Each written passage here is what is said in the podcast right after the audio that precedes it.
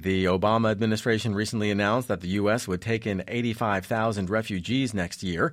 That's up from 70,000, but still far short of what the nation's taken in during previous refugee crises in the 70s, 80s, and 90s.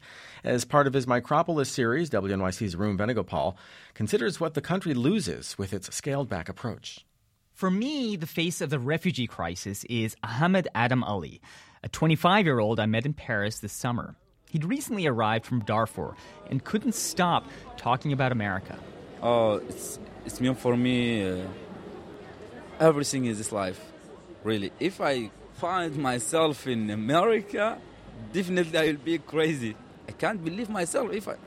Oh. This man was homeless, literally living on the street at times. But he had all sorts of opinions about how Americans talk, how they sound. I like accent American. You like the American accent? Yeah, uh, yeah, American like accent. Yeah, like you. When you said that, a, a little bit, I like these words really. a little bit. Ahmad had really serious problems on a scale that most of us can't imagine. He'd fled Sudan a couple months earlier, leaving his mother and two little brothers behind. His father was missing, quite possibly dead, and he was now homeless in France. This plaza in which we stood, there were over a hundred refugees sleeping outside here on mattresses washing their utensils, their hands and legs with water that spouted out of the curb. Water meant to wash the gutters of Paris. Ahmad's life was defined by indignities and instability. And yet, he had it all figured out his future, the amazing places he traveled to in the U.S. once he got his papers. Bronx. Bronx. Uh, the town, its name is Bronx. The Bronx. That's in New York City. Yeah. You want to see the Bronx? The U.S. is the promised land for Ahmad. His idealism, though, feels so disconnected from how Americans talk about America these days.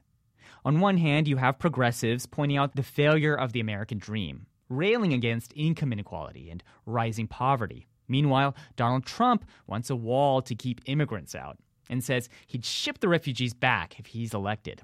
Young men like Ahmad, men from the Muslim world, are now seen as a serious threat. We don't know who they are. Congressman Mike McCaul is a Republican and head of the House Homeland Security Committee. He was recently on ABC's This Week. From a national security standpoint, I take ISIS at its word when they said, in their own words, that we'll use and exploit the refugee uh, crisis to infiltrate the West. That was the same argument that was used to keep Jews out during the Second World War. Mark Hetfield is the head of HIAS, which started helping Jewish refugees in the 1880s and now helps refugees regardless of their background. That these were German nationals whose allegiance was therefore questionable.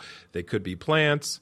It was the same argument that was used by some against so bringing Soviet Jews in, that they could be Soviet spies. One of the refugees that HIAS helped settle years ago was Lev Golinkin. He remembers getting beat up regularly in school in the Soviet Union because he was Jewish. In 1989, his family fled and eventually resettled in West Lafayette, Indiana. They were embraced by the community. Last year, Doubleday published his memoir, A Backpack, a Bear, and Eight Crates of Vodka. It got great reviews, was chosen as an Amazon Best Book of the Month. He had arrived. We were very lucky for two reasons. One, they had the support of America's Jewish community. And two is that we did not have the stigma that some places in America and in Europe is against Muslims. Ahmad Adam Ali, though, is completely undaunted. A man can touch down on the moon.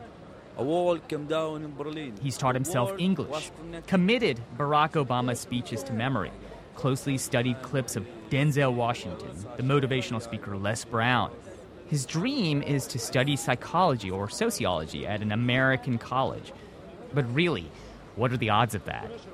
In the current political climate, there is little chance America will make room for him or the literally millions of other refugees escaping Africa and the Middle East.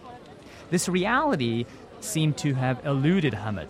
The America of his imagination isn't unwelcoming, it's a place of fantastic possibility and poetry. I find some books it's called uh, Gwendolyn Brooks. Gwendolyn Brooks. Yeah. When I write uh, about Gwendolyn Brooks, wow, she's, you know, I, I feel confident when I write about her. He broke into a poem by June Jordan, Corners on the Curving Sky. It felt like a gift. Our earth is round and among other things, that mean that you and I. Our Earth is round, and among other things, that means that you and I can hold completely different points of view and both be right. This is Micropolis. I'm Arun Venugopal at WNYC.